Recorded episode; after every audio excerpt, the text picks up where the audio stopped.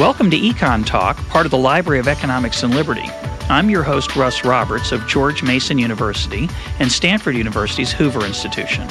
Our website is econtalk.org, where you can subscribe, find other episodes, comment on this podcast, and find links and other information related to today's conversation. Our email address is mail at econtalk.org. We'd love to hear from you. My guest today is Arnold Kling, blogger at Econlog and uh, recent contributor to Econ Talk in a podcast on Fannie Mae and Freddie Mac.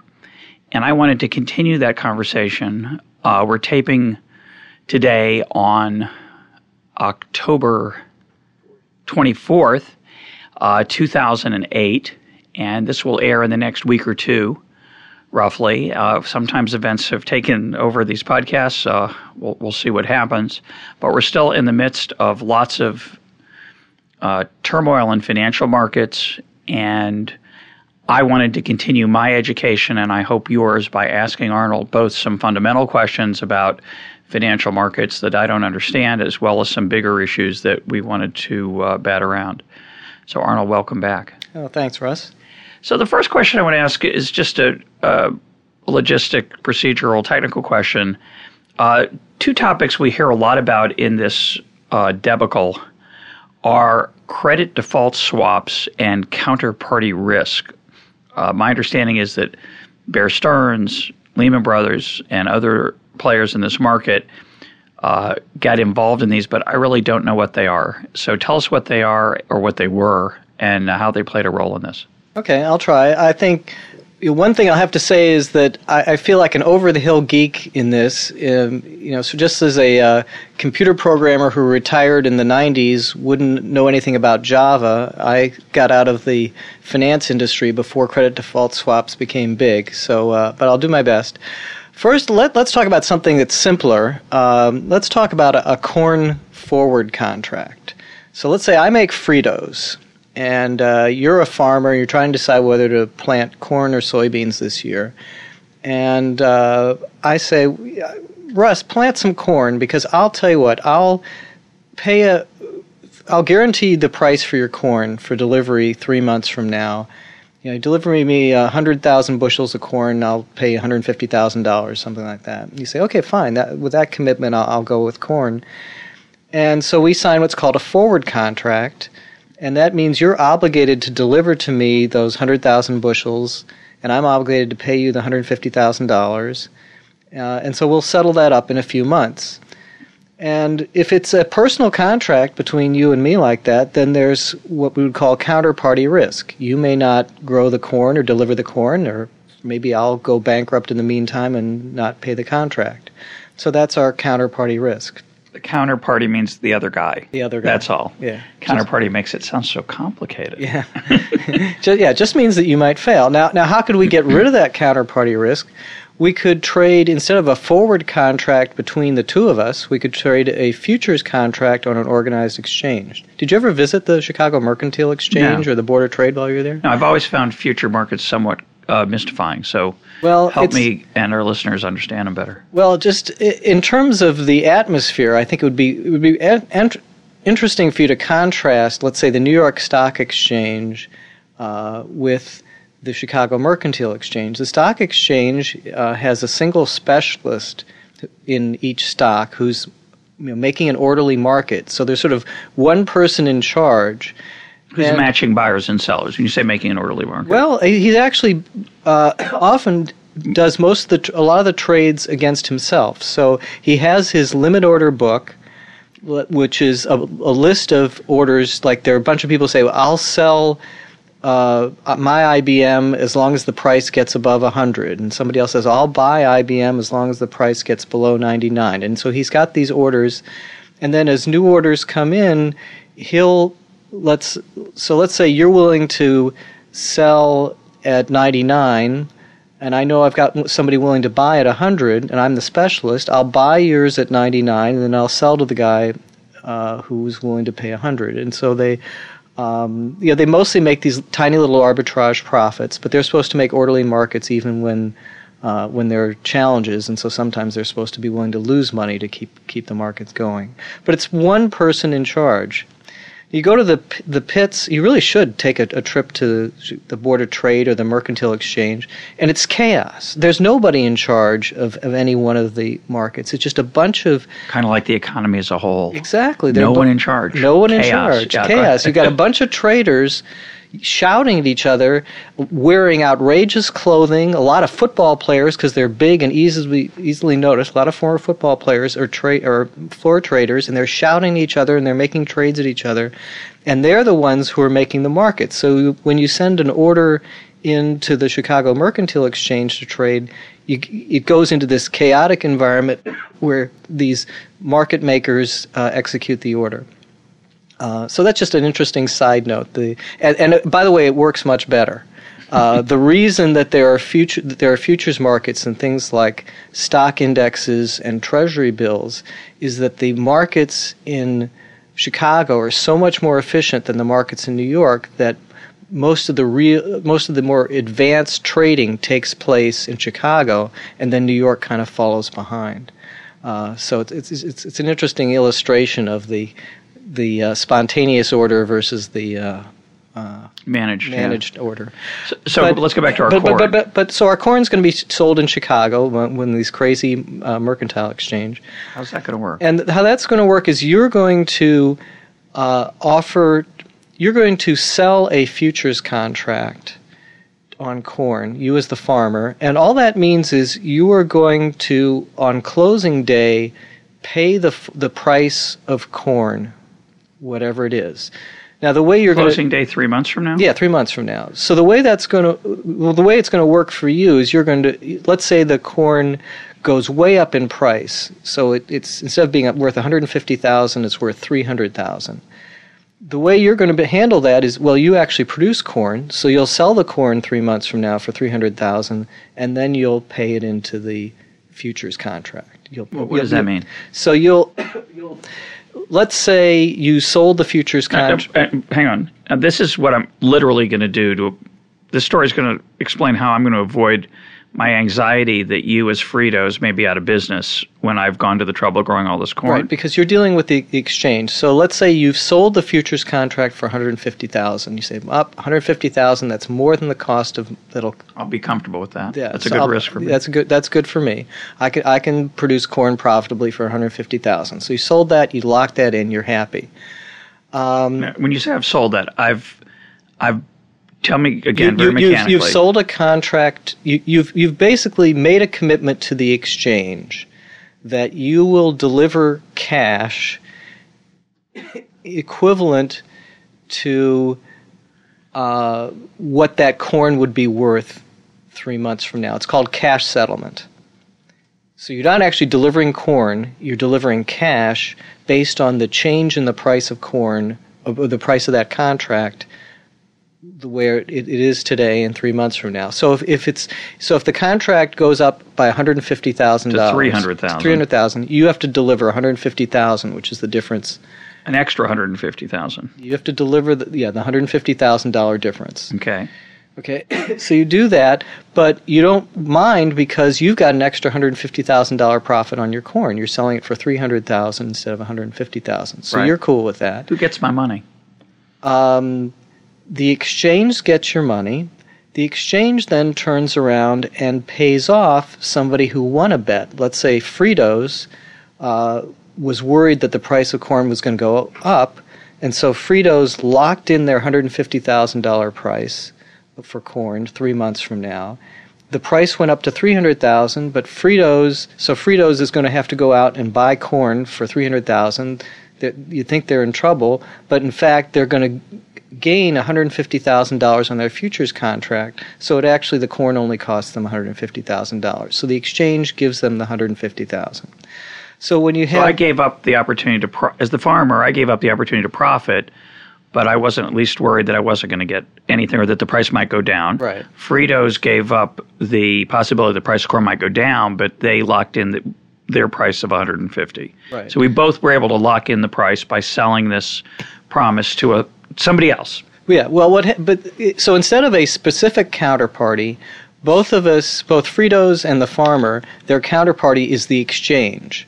So if if you as a farmer for some reason default on your futures contract, the exchange is going to have to take the loss. So the exchange has to manage all this counterparty risk. And that's why an organized exchange is said to eliminate counterparty risk. And they're going to, of course, take a, a premium from each of us for the yeah, insurance we're effectively buying, and in, that insures them against the possibility that some proportion of the large volume of trades doesn't pan out. Right, and they're going to impose margin requirements on you, and suitability requirements, and capital requirements, because uh, they you know they don't want they don't want to be dealing with defaults. They just want to they just want to settle up at the end. And so, um, so that's an exchange, and that's how an exchange supposedly eliminates counterparty risk.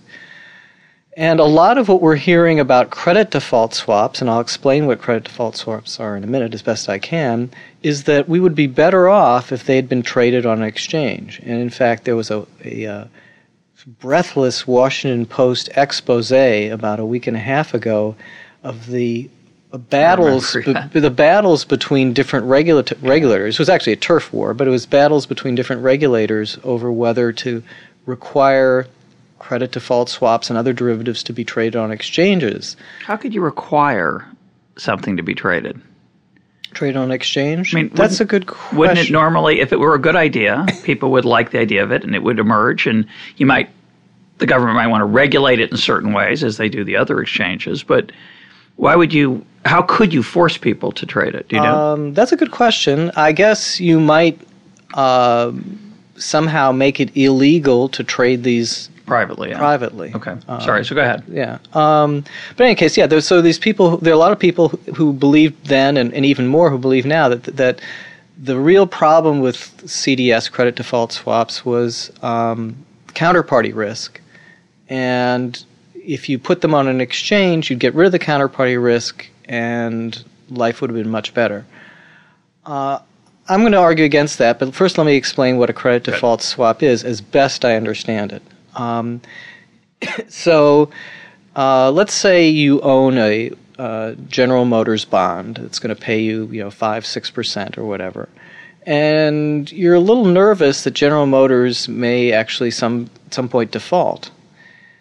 So uh, this is a five percent or six percent bond that's going to mature 20 years from now, and in the meanwhile, the Chevy Volt might not make it there could become a solar powered car that puts them out of business. They could just get beaten by the Japanese, etc. They make bad American decisions. Any, anything competitors, yeah. Right. Anything could happen, and you won't get your principal back, and you won't get your interest. And so, uh, somebody offers you an ins- basically an insurance policy against that. That if the if that bond defaults, now, the, the contract could be written in terms of that particular bond that you own, or it could be written as a generic if General Motors, you know, defaults, goes, goes yeah. bankrupt or something. I have to interrupt. the bond is already a somewhat less risky hedged thing because the stock is riskier than the bond. The bondholders are in the line. In the case of a bankruptcy, there'd be some assets, yeah. for sure, and and bondholders would be first in line. That's right? nice, but but you have to realize that there are, there are a lot of uh, institutions that own bonds that are that have a need to have those bonds rated in a certain way, like AAA, AA, what have you. And so, in some sense, the risk that you're worried about isn't isn't just that it could default, but that it could slip from AAA to A, and then all of a sudden you're violating some agreement with your with the people who invested money in you. So if, if, you're an institution and you've got these bonds and you're supposed to be having AAA bonds and all of a sudden they get downrated. Because not because GM goes out of business, just because it might be more risk, likely. The risk goes up. So that so uh, again, a credit default swap would sort of guarantee that to you that okay, th- this can't possibly be below AAA because I've got this credit default swap. So how would it work? So um, the way it would work is if this event, okay, so you pay a fee. Let's say you're the institution holding the bond, and let's say I sell you the credit default swap. So you pay me a fee, just like an insurance premium. And in return for that fee, uh, I make a promise to you that if this bond ever defaults, I'll make good any of your losses. Which preserves the AAA-ness It, of it- it more than preserves the AAA-ness. Yeah, it, absolutely guarantee, you know, gives, makes you have a nice guaranteed asset. Yeah. So, but it of course raises the next question, which is how do I know you'll be there to pay off? Okay, and that, that would be the, the, the counterparty risk in credit default swap market. Um, is, and so now you can see where maybe if you had an exchange, these things would work. Now, my now maybe I can get into my argument about why I don't think an exchange will work, um, and that's because. But let me, let me just Yeah, sure, let me just back- make back. sure. Let me get the institutional component straight. I'm a pension fund, or um, what else might I be? Uh, insurance an company. insurance company, and I'm holding GM bonds as part of my uh, investment portfolio, which is in theory one of the safer parts because I have equities as well, I have other kinds of bonds. I'm worried. I've got some legal requirements about the riskiness of my portfolio, and I'm worried that their GM could slip. So what do I do? I go to you, and you're are you AIG, for example? Yeah, I could be a, a big insurance company. Or conceivably, Who else would uh, was offering these these the I'm credit not default? sh- you know, I, I don't really know. To be honest, I'll, I suspect that even some investment banks were doing it, but there is this question of who could offer these. But uh, that, Okay, go so put that aside. But let's say you're an insurance company. I'm, I'm worried about this. I go to you. We make a contract that says if GM goes bankrupt or if, if GM doesn't pay off my bond, which are two slightly different Yeah. things, then you're going to make them good. 100% too. It's not just, I don't get just some of it back. I'm going to get the whole thing back. So now supposedly I sleep well at night Yeah. because I've covered my risk there. And the only risk I have now is that AIG or whoever this is would go bankrupt. And of course, there's regulation of AIG. It's got to have certain credit requirements, and I assume that's yeah, and, and and it'll have a very strong credit rating itself. We, people talk about renting their uh, credit ratings. You know, so a very highly credit rated f- firm c- can make use of that fact. earns a premium in or this can earn business. a premium. Yeah. yeah. Okay, so um, one argument would be though that since there's still risk because AIG could go bankrupt, which of course they did, and then in case the government didn't bail them out, then I would be as the holder of that um, credit default swap. Is that the formal? Is that the language? Um, maybe it would have been better if, if we'd been able to trade these on a futures market against GM's Yeah. failure to pay off its its bonds. But you think that's wrong? Yeah. Or not Okay. so good. Yeah, I, I think that I think that there's something fundamentally untenable about a credit default swap, and that is that um, in in the corn example, there was a natural long and a natural short. There was somebody. Uh, Fritos was in a natural position to want to buy the futures contract. The farmer was in a natural position to want to sell the futures contract. In the credit default swaps, I don't think there's a natural seller. That is, you know, you can understand why there's a natural buyer. The pension fund is afraid of risk, but who is a natural seller? Nobody really. It's you know, so when when I posed that question on my blog, somebody said, "Well, insurance companies can sell stuff. We have insurance co- in um, uh, property and casualty insurance. We have life insurance." But insurance is a very different thing than a market of natural longs and natural shorts hedging each other. Insurance requires lots of capital, it requires lots of reserves, and it requires very uncorrelated risks. So for credit default swaps, AIG might have had a lot of capital, and maybe they had enough reserves. But there's this issue of uncorrel- uncorrelated risks. If you're a property casualty insurance company uh, and you've got insurance all around the country and there's a hurricane in Galveston, well, maybe you, you survive. But if there's a sort of universal event that can hit the whole United States, you're not going to survive. And with credit default swaps, there was, I think, the potential for lots of firms to turn bad at once, and in fact, that's what happened. And so, and that, so that makes it. You know, I don't see how the exchange can solve that problem. I mean, uh, so if if if you're offering, you know, a futures market has an exchange with lots of small traders, and even though that each of them is small, uh, they they have The a very small different. probability that anyone of them will default. With a credit default swap, I don't think you could, you have the same thing. I don't. The exchange cannot manage its risk just with a bunch of small people offering these credit default swaps. Well, let's put that to the side. It's an interesting side note, but I think the what does all this have to do with the mess we're in? What role did credit default swaps play in Bear Stearns, Lehman Brothers, Fannie Mae, Freddie Mac? What is okay? Again, I don't know enough institutionally to know exactly the role the the accusations that I'm seeing are first of all that they made it appear less risky, made things appear less risky than they, they did. So Who's if the, the sellers of credit default swaps. So let's say I buy uh, a a mortgage uh, a mortgage-backed security. I think I may be able to get a credit default swap against that security. And so that may enable me to, th- to think that I've got uh, less risk. The other thing is that a lot of these companies that went bad, I think went bad either because they had a they were had sold credit default swaps, I think AIG being the most notable example, or because there were credit default swaps involving those companies. And and this is this is where I think why I think it's sort of an untenable situation.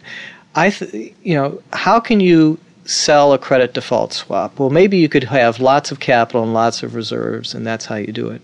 But I think the way they were really sold, the way the sellers really thought that they would meet their obligations having sold credit default swaps, is that if they saw things start to go bad, so let's say I've sold you this default swap on the General Motors bond, and I see and some bad news comes out about GM, and so I think, oh, I might have to make good on on this swap.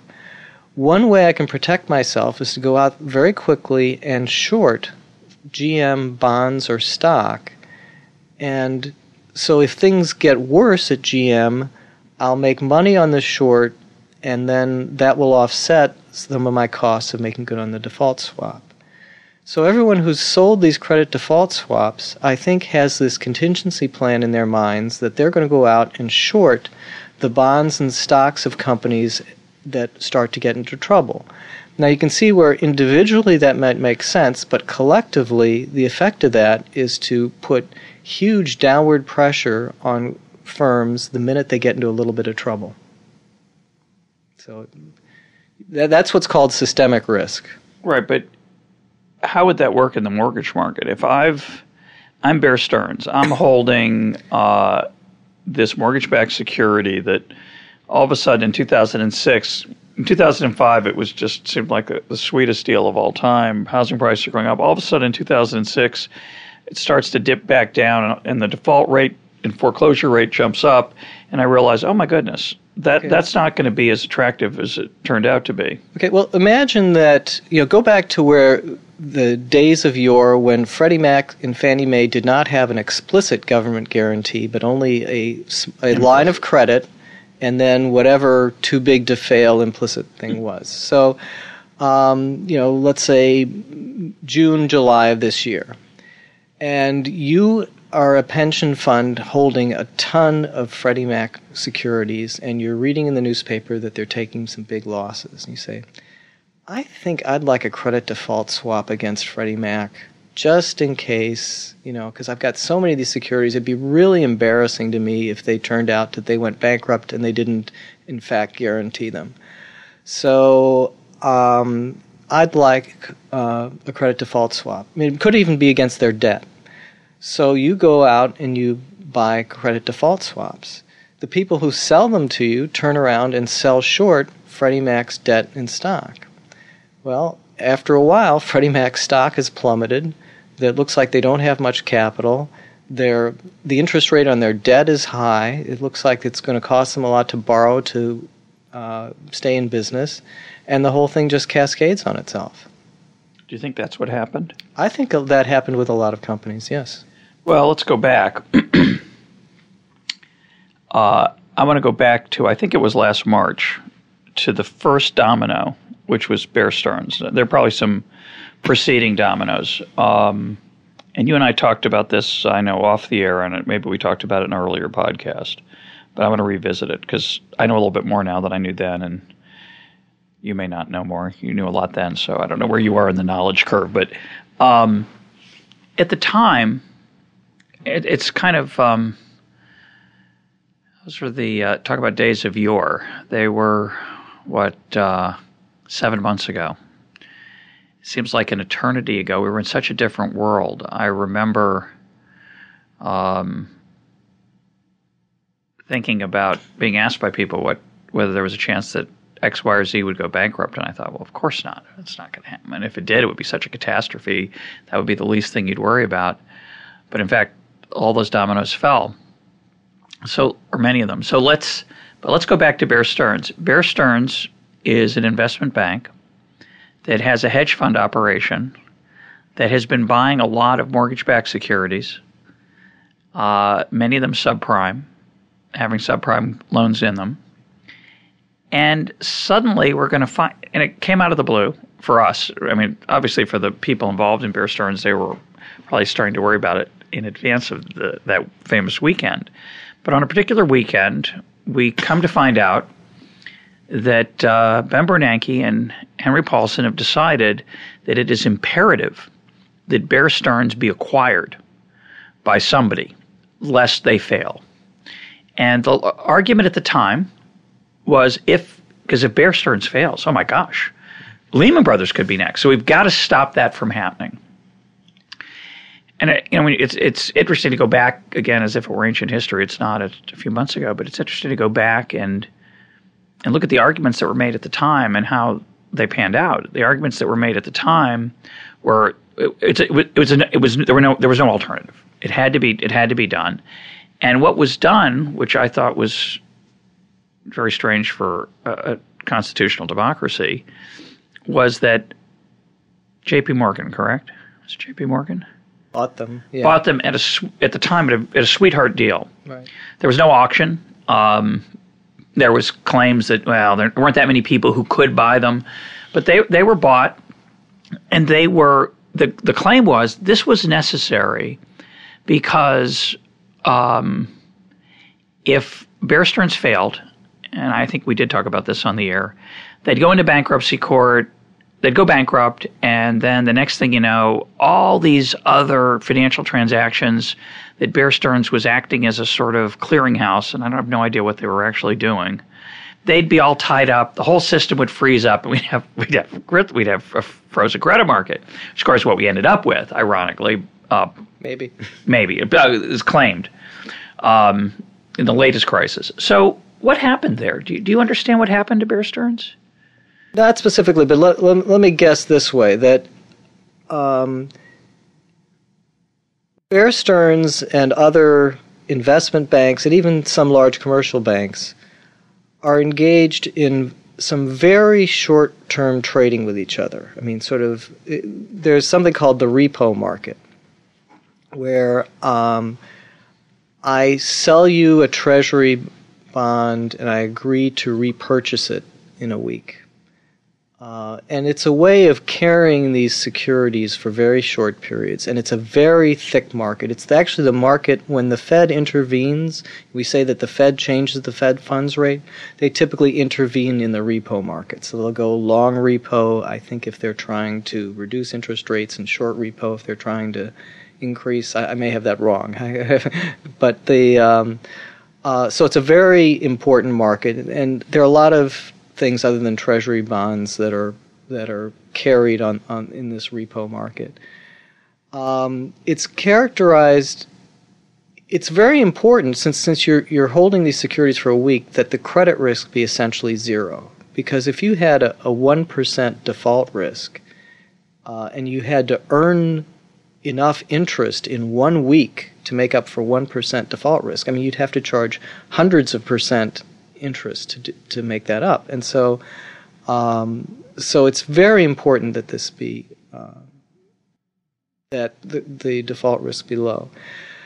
Uh, presumably, Bear Stearns was trying to trade everything in these short term markets, including its mortgage backed securities and so on. So, if all of a sudden people are starting to get skept- uh, just the slightest bit skeptical that these mortgage-backed securities are going to come through, they're going to are going to going to default. Then they're going to take huge measures. They're either going to charge very high interest rates, or they're going to require what's called a large haircut, which means, um, and and given the the the counterparty risk that's involved in the repo market, what a haircut means that um, I will lend you based on a hundred thousand. You have a hundred thousand dollars worth of collateral that you want me to lend you money based on, but I'm only going to lend you based on ninety nine thousand dollars worth. You have to post the full hundred thousand dollars of securities as collateral, but I'm going to cut off one percent of that just in case over the next week there's a drop in value in that collateral in addition to you defaulting which which would be the, the, the, circumstances in which I'd have to take take that collateral. Collateral, you have to default, and just in case while you're defaulting that it it falls in value, I'm going to take a haircut. So what I suspect happened with Bear Stearns is that people started demanding larger and larger haircuts, or were or you know ridiculously high interest rates. Uh, on some of that collateral because they saw, they saw signs that that collateral might not be worth anywhere near what Bear Stearns said it was, or you just couldn't even figure out what that collateral might be worth because it would had these uh, dodgy loans underneath it. So, so here's I'm going to stop so, you there. Okay, go, I'm going to stop you there because here's the next question. I'm going to try to bring us up to the present and move us uh, toward away from some of these details for listeners who are maybe ready for some more philosophical um, content. Yesterday. Um, in, in sort of a what I suspect will be seen, I'm afraid, as some kind of landmark moment. Uh, Alan Greenspan uh, flayed himself publicly, uh, beat his breast, said mea culpa, took a few lashes, and said, "You know, I just my whole worldview, my ideology was wrong for 40 years. The evidence seemed consistent with it, but it turned out."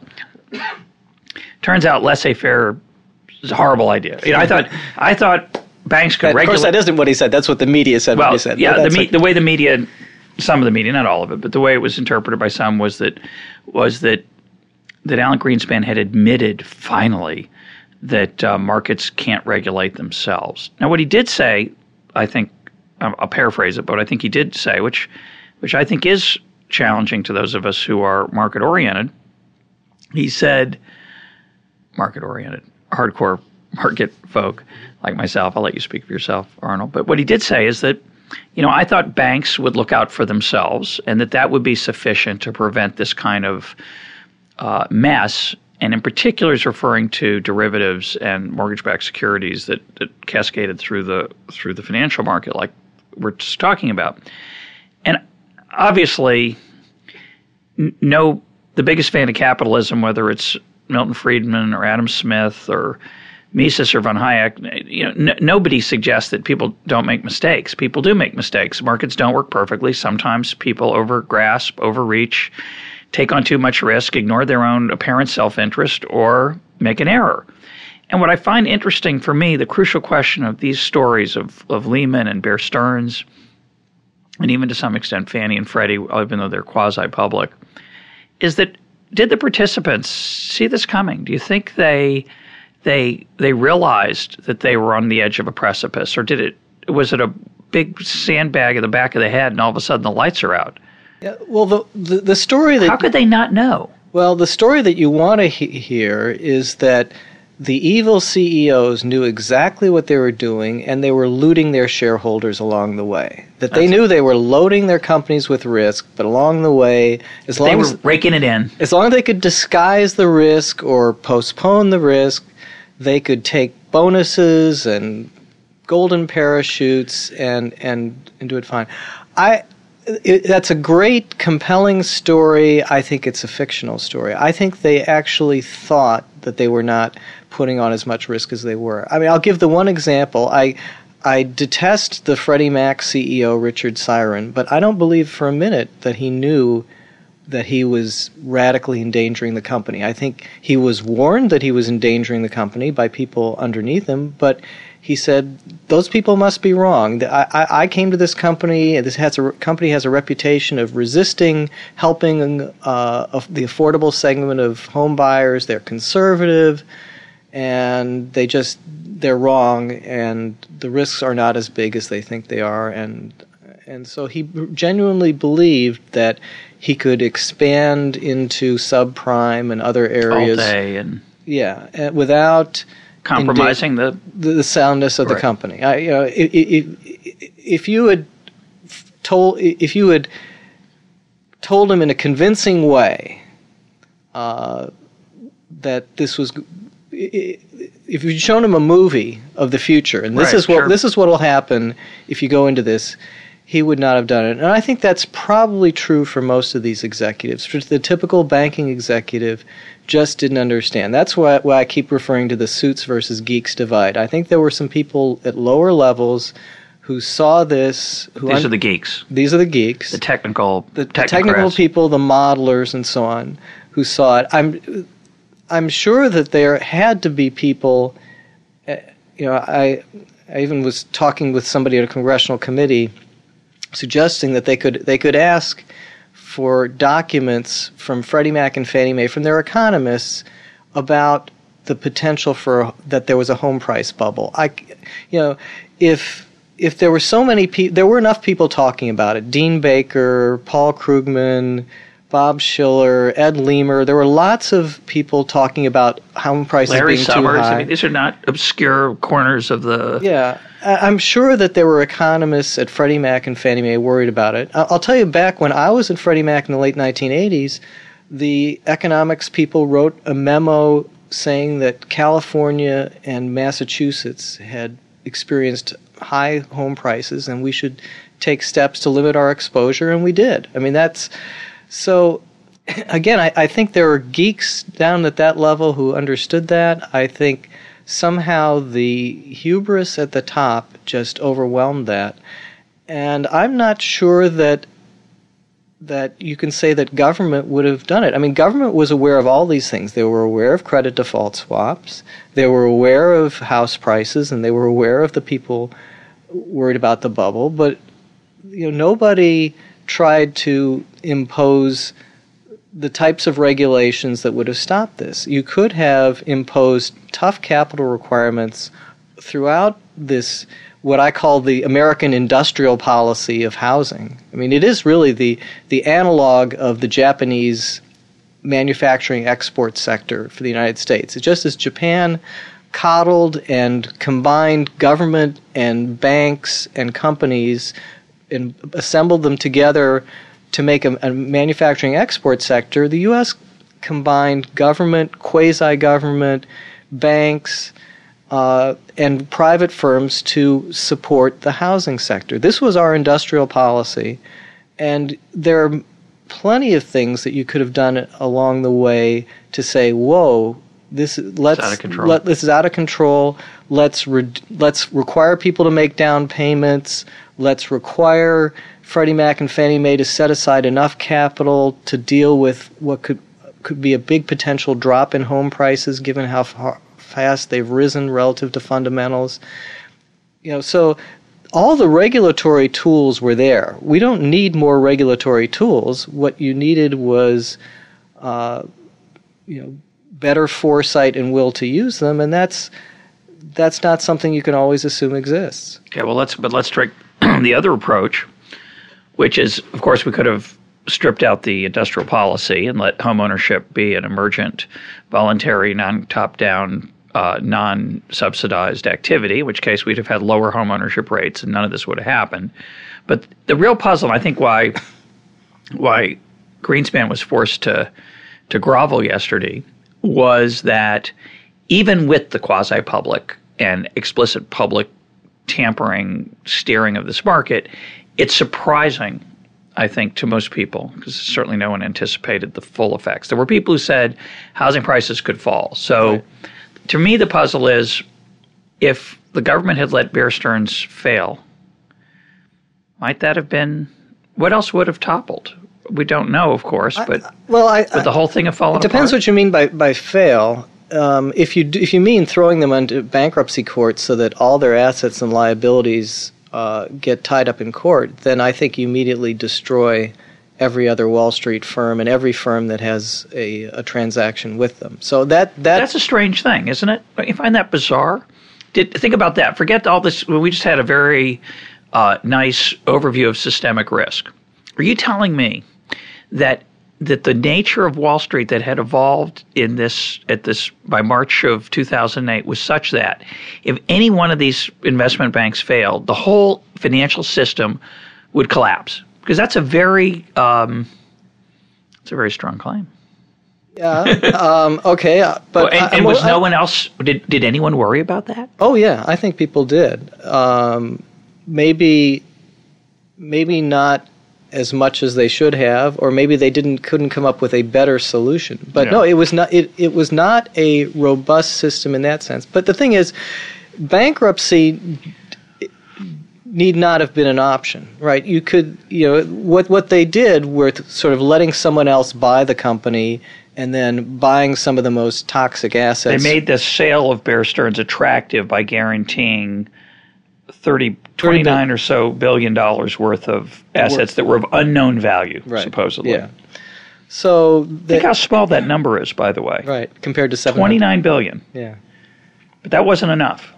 That, did not save the system. Right. Right. And uh, no, the the the the investment banks and banks managed to load up on a ton of risk. Now, um, you know, one way to look at it, this is this is Robert Merton's calculation that uh, the value of housing in in the U.S. had it reached something like 20 trillion, and then it lost a let's say a quarter of its value. So that's a five trillion dollar loss that's sort of spread throughout the system.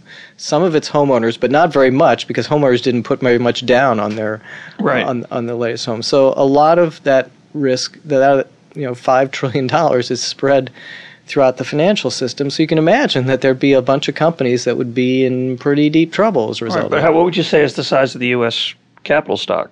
Sixty trillion? Oh, more, yeah. Seventy? Yeah. So five trillion is, you know, it's yeah. a bad year. But yeah, why is it? well, you're right. You, you can survive that. I, I mean, an interesting comparison is with the uh, internet bubble, which destroyed, you know, lots of wealth relative to what the total wealth at, at the time and we let the firms involved fail. You know, the you know a lot of venture funds yielded nothing. You know, companies that invested in internet stocks did very poorly, and a lot of internet companies went out of business. We recovered from that. I think that is actually a better model for how we should be handling this this situation. Um, I I think the challenge with investment bank is to find an orderly way to liquidate it. I mean, the nice thing about internet stock, it, it, when it goes, goes, it goes. There's not this cascading effect. So to find, but I think there are orderly ways to liquidate things. Certainly, there are orderly ways to liquidate banks. I mean, the FDIC does it all the time, and the what's missing in this crisis to me is lots and lots of banks being liquidated because that's it seems to me that if if they've lost money and they're insolvent, that's what ought to be happening. The injecting capital into them. I mean, that's not what we did with the internet stocks. We didn't say yeah. they've all failed. Let's inject capital into them. We said let them fail, and um, I, that's mysterious to me. I literally I, I do, cannot tell you why the policy isn't to try to find orderly liquidations. I can understand well, why you wouldn't throw them into bankruptcy but I don't understand why we don't go for tr- attempt an orderly liquidation of these. Well, presumably, the answer is political. So let's move to that. Where eh, our other topic for the rest of this conversation is um, a, a very depressing one for me, and maybe for Arnold too. I don't know. He may enjoy it a little bit. I enjoy it a little bit, and that's the state of uh, macroeconomics in the wake of this. What I found striking about this. Um, this whole crisis, and we're in the middle of it right now. It's certainly not we're not out of the woods in in many many dimensions. But what fascinates me is how little economics has to say about it. So when the when the bailout was first proposed, a whole bunch of economists said it was a bad idea. I think 200 illustrious finance economists signed a letter saying, don't do it. A bunch of other illustrious economists said, it's a really good idea, do it. Now, that's not a big deal. The fact that people disagree about a particular policy, there's a hundred reasons why you might disagree about it. What I found striking was how little consensus there was about what might replace it if you thought it wasn't the best idea. There were all kinds of suggestions that were made, but none of them were particularly compelling. Nobody had, I think that's why we got it, by the mm-hmm. way. There was never a moment where there was a chance to rally round an alternative. Those of us who were who were skeptical about the ability of government to solve these kind of problems argued just wait. Let, let's just take our time. Let's I think you wrote let's hold some hearings. Let's get some information. But the consensus by a lot of political actors certainly was, and, and many economists was, we can't wait. Right. It, it, it, it's urgent. It's got to be fixed immediately. Even a bad solution is better than no solution at all. Very akin to the Great Depression, by the way. And as a result, uh, to me, economics at the macro level has been exposed. And, and I'm going to say one other thing, and I'll let you let you react. We talked about this a little bit before before we started taping, and we've both written about this a lot of what's going on right now is is narrative building. People are trying to to create a narrative, and I, I may have spoken about this a little bit in last week's podcast with Michael Munger. How could you test any of these narratives? The system. I mean, you and I have already now talked for almost two hours on the air, and we've talked for another hour or so off the air, and we've both written thousands of words, and we're just two of the people writing thousands of words. There's dozens of people writing thousands and thousands of words none of this is testable. None of these narratives are very testable. It's such a complex system. How would you ever begin to adjudicate between the different theories that have been proposed for how we got here and what might get us out? Um, it seems to me the only thing left is micro. The only thing left is understanding that you know this policy is going to have this incentive for this group of actors, but to suggest that we can rebuild the financial system from the bottom up is seems like a hopeless task. Yeah, well, you've asked the toughest question first, and so I'm tempted to dodge it. You know, sort of how can we test this stuff? Um, I, something that comes to mind is 1971. Uh, you probably were an undergraduate. Yep, I was a junior. I was a junior in college. Okay, I'm I'm a freshman. no, excuse me. I was a junior in high school in 1971. Oh, really? Yeah. Okay, so I'm I'm I'm I'm a freshman in college in the fall of '71 and that was an exciting time. Uh, it turned out the first semester of economics class at Swarthmore College, which I was, was macro. So I take, took macro. Uh, one of our professors was uh, on leave at the Council of Economic Advisors, and they executed a policy that was right out of the latest textbooks.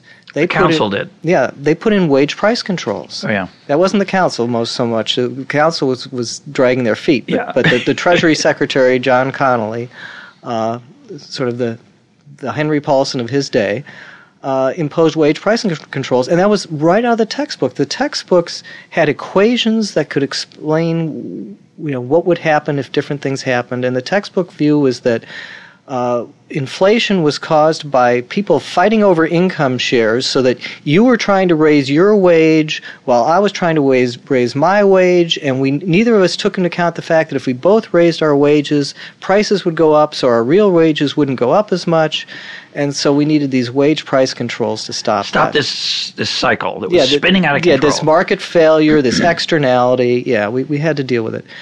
Um, you know, long story short, they were a disaster. It took 10 years to recover from them. But sort of we thought we knew a lot, and we were taking stuff straight out of the textbooks. What's going on now is not on, out of any textbook. That's right. And it's, and it's certainly not out of any graduate course. Uh, there's no, you know, if I actually looked up, uh, there's a, there's a, a book, uh, on the Great Depression. Uh, that's an interview of sort of the modern economists. Uh, I'm, I'll, I'm blanking on the author, which is horrible, but I'll, I'll, I'll remember it. We'll put a link up to it. And the um, um, and I read I read the interview with Bernanke, and Bernanke basically says at the end, well, you know, all you really need to do is inflation targeting, and that is the to to avoid to, to avoid, avoid, to avoid a depression. That's all you need to do is inflation what do you mean targeting. By that? It means print money at a rate so that inflation stays above somewhere above zero, but presumably somewhere below like four or five percent where it starts to get out of hand. That's all you have to do. And that is the absolute consensus in macroeconomics today. I mean, we've just, I just saw this I think very ill-timed paper by Olivier Blanchard saying that state of macroeconomics is good, and he's describing the how consensus. we've how we've achieved a consensus, and, and that consensus would tell you that there's no way you would have a Great Depression as long as you did inflation targeting. Now, all of a sudden, everybody's talking about a Great Depression if you don't bail out the banks. Where did that come from? That's not in the textbooks, uh, and that's not in the graduate courses. So I think you know, I don't see any connection between macroeconomics and what's going on you actually have some people pointing out that if you really believed some of the recent macro, that you wouldn't do anything. And that perhaps recent macro may be right. For example, there's macro that says there's real business cycles and the financial sector doesn't really affect the real economy. That would tell you you can just sit back and it's the economy. It's like the shirt market. If the shirt market collapses, yeah, so the shirt market collapses. Or the internet. Gonna, yeah. Yeah, it's just like just another sector. It's just another sector. So it's just like okay, so the internet stocks collapsed, we survived that. So a bunch of banks will go out of business, We'll survive that. It's not there's there's no transmission mechanism that's been demonstrated between the financial sector and the real and the real economy. That that's one point of view, and that may be valid. I mean, so far we have not had twenty percent unemployment or things like that. It's early though. It's early. We'll see.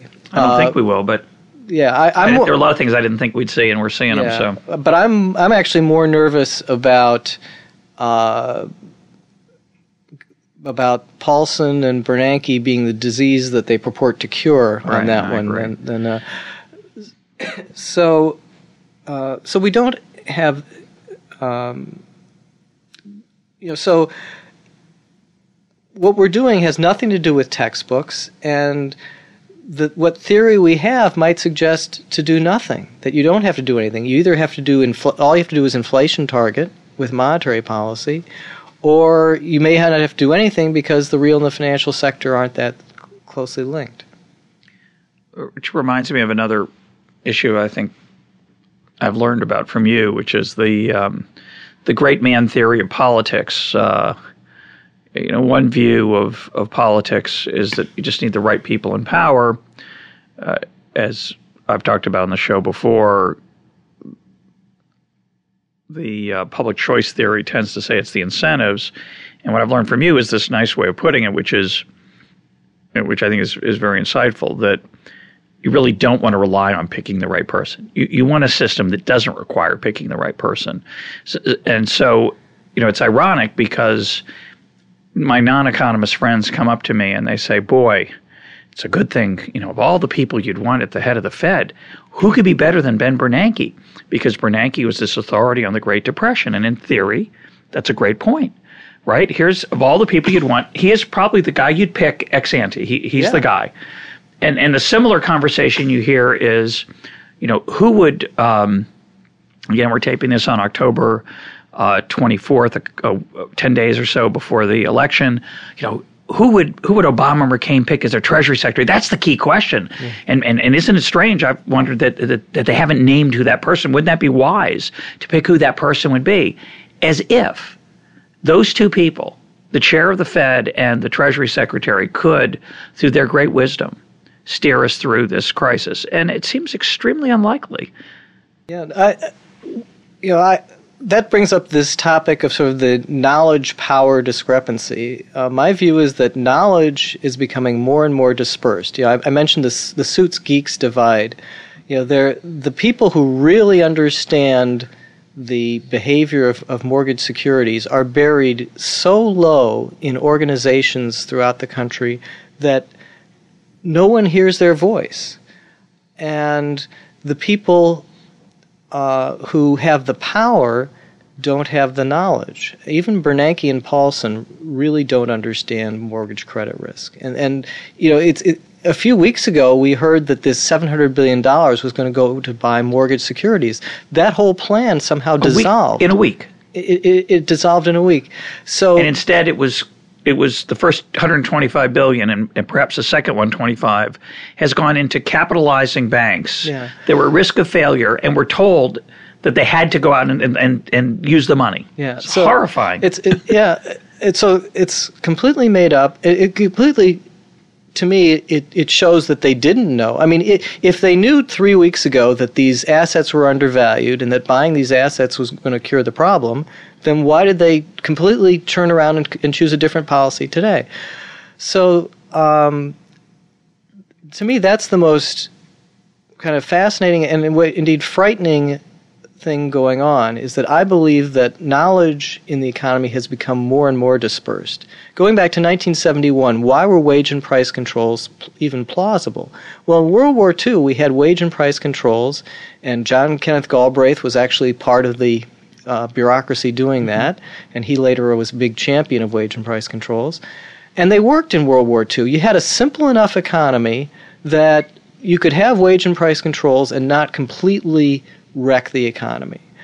By 19 they worked in the sense that they didn't that the that the costs were not transparent.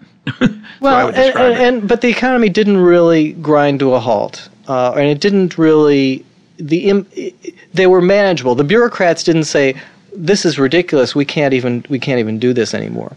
Whereas with the Nixon wage and price controls, it can't it, came, it reached that point where the bureaucrats said, "Hey, we don't even have the knowledge to do this. We're we're in over our heads. We got to get out."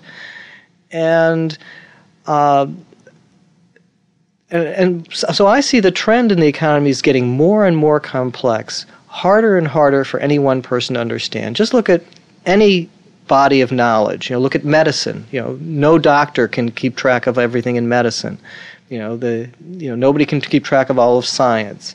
Well, the the world is just getting more and more complex, more and more specialized, more and more difficult for one person to know everything. So this dis- dispersion of knowledge and yet, in this crisis, we reach for concentration of power. We say, can't we just give Henry Paulson and Ben Bernanke all the power they need to solve so this? they can fix it. So yeah. they can fix it. So that we can, we, we if we centralize power, take put more power in Washington, then th- then we'll be safer. And I fundamentally, I think that's wrong. I think that this is, you know, that Hayek is right that markets are a way of solving information problems when information is dispersed. And we really ought to be looking for a Hayekian solution rather than a centralized solution for this. But there's two aspects of the Hayekian dispersion here that I think are important to keep separate. And I think you've maybe merged them unintentionally. One is what institutional structure or policy might make things better might be a step toward stability, might be a step toward financial markets uh, working more effectively. The second is, and that I'm not sure if that knowledge is dispersed. That knowledge just might not be out there. Um, and that's really the state of macro that I think is that's, disturbing. That's a good point. I think yeah, nobody knows how to how to put together a central plan for the financial system, and yet that's what everyone's insisting that we that need. We, we, we, need a new financial architecture. A new, right, exactly. And this is what, by the way, ironically, this is what we tried to do in Eastern Europe to a large extent after the, the Berlin Wall fell. That we all said, most of us, a few smart people didn't, but most of us said, oh, this is easy. We just need to give them markets. Without realizing that, quote, creating markets as opposed to letting them sort of stumble forward, as as we uh, talked about recently with Mike Munger in the prisoner work camp, markets do emerge, but trying to create them explicitly and the institutions that support them uh, is a cake that we don't have the recipe to, and, and it's a cake that needs to be baked in a certain order with certain set of. We know the ingredients. We know it goes into the cake. We know it has to do with the rule of law, and, and we know it has to do with honest courts, and we know it has to do with contracts, and and we know it has to do with freedom of, of to enter and exit into those contracts. But how you get from nothing to something is is quite a bit harder, as we found out in, in many many in the development world as well, in developing world as well. So, so one level of, of ignorance is how to create those institutions. And, and, just to build on that, again, where did this failure occur? It occurred in this industrial policy sector where we had the most concentrated power of, you know, where Washington did more to direct mortgage indebtedness and, and home ownership than Any in other most market. other sec- most other sectors of the economy. So we, w- in some sense, we've tried central architecture, and it was the central architecture that ultimately collapsed. And that I- you'd no, think that would be humbling. Yeah, well, yeah, well, that's why I think the biggest challenge, and I've written about this. I know you have too, is is to instead of trying to figure out how do we recreate what we had before, how do we recreate something that doesn't have the systemic, some of the systemic problems of what we had before. The idea that we would allow uh, housing markets to be undirected um, without a, a champion via the mortgage uh, deductibility of mortgage interest, enormous quasi-public, quasi-private entity like Fannie and Freddie to create the secondary mortgage market. To recognize that those were part of the problem and say, you know, maybe that's not a good idea. That's a level we haven't gotten to yet, and I think it's it would be nice if we could get there. But the second level of knowledge I want to ask about, so I agree with all you said, but second thing I think is important is that one of the levels of dispersed knowledge is that there are assets that are undervalued and there are assets that are overvalued, and some of those, and, and there there are uh, financial institutions that need to go broke, and there are others that need to grow because they didn't make these mistakes, and they they should be scooping up these undervalued assets and, and ineffective firms. And it seems to me that unless that happens, whatever emerges in the aftermath of this is going to really be crippling to our our capital market. And but and what it, we're going to have in the short run And, uh, sorry, sorry, and, and and there isn't a good knowledge. No central planner, no Paulson, no Bernanke knows exactly what's on that list. Absolutely. Uh, but in the short run, they are such big players and such aggressive players that everyone else has to go on the sidelines. I mean, you know, how can you buy stock in an American firm now knowing that Paulson and Bernanke could shake it down at any point? Uh, we, you know, the rules of our financial system have been completely thrown out the window. It's just, it's, it's, it's a rule of men, not rule of law situation in our financial markets now, and so everyone has to be on pause. I think if you're, you know, if you're, if you've got money to invest, would you, do you know how to deploy your, your personal investment at this point? Do you have any idea? Uh, I, I did rebalance my portfolio a, a couple weeks ago after one of the plunges, but I'm taking, I think, the attitude that most people are taking, which is sit back and wait. Don't know what to do. What's better than what you're doing now? No one has any idea what would be. There's no obvious choice. Right, and and I think that the sit back and wait is exactly what banks. You know, people. You know, Paulson has the nerve, and the and the and Senator Schumer has the nerve to say, "Gosh, we're injected all this capital in aren't you banks, and you're not lending." Well, what are they supposed to do? They, how are they supposed to know where to turn when they when the government is going to be making up the rules? Uh, it's New hard. president's how- coming into office. It's going to could totally change everything. uh, you know, how do you make long-term decisions, long-term commitments in that kind of environment? So, um, you know, that's a very pessimistic note to sound, but that's that's the way I see it. My guest today has been Arnold Kling of uh, EconLog. Arnold, thanks for being part of EconTalk. Thanks, Russ.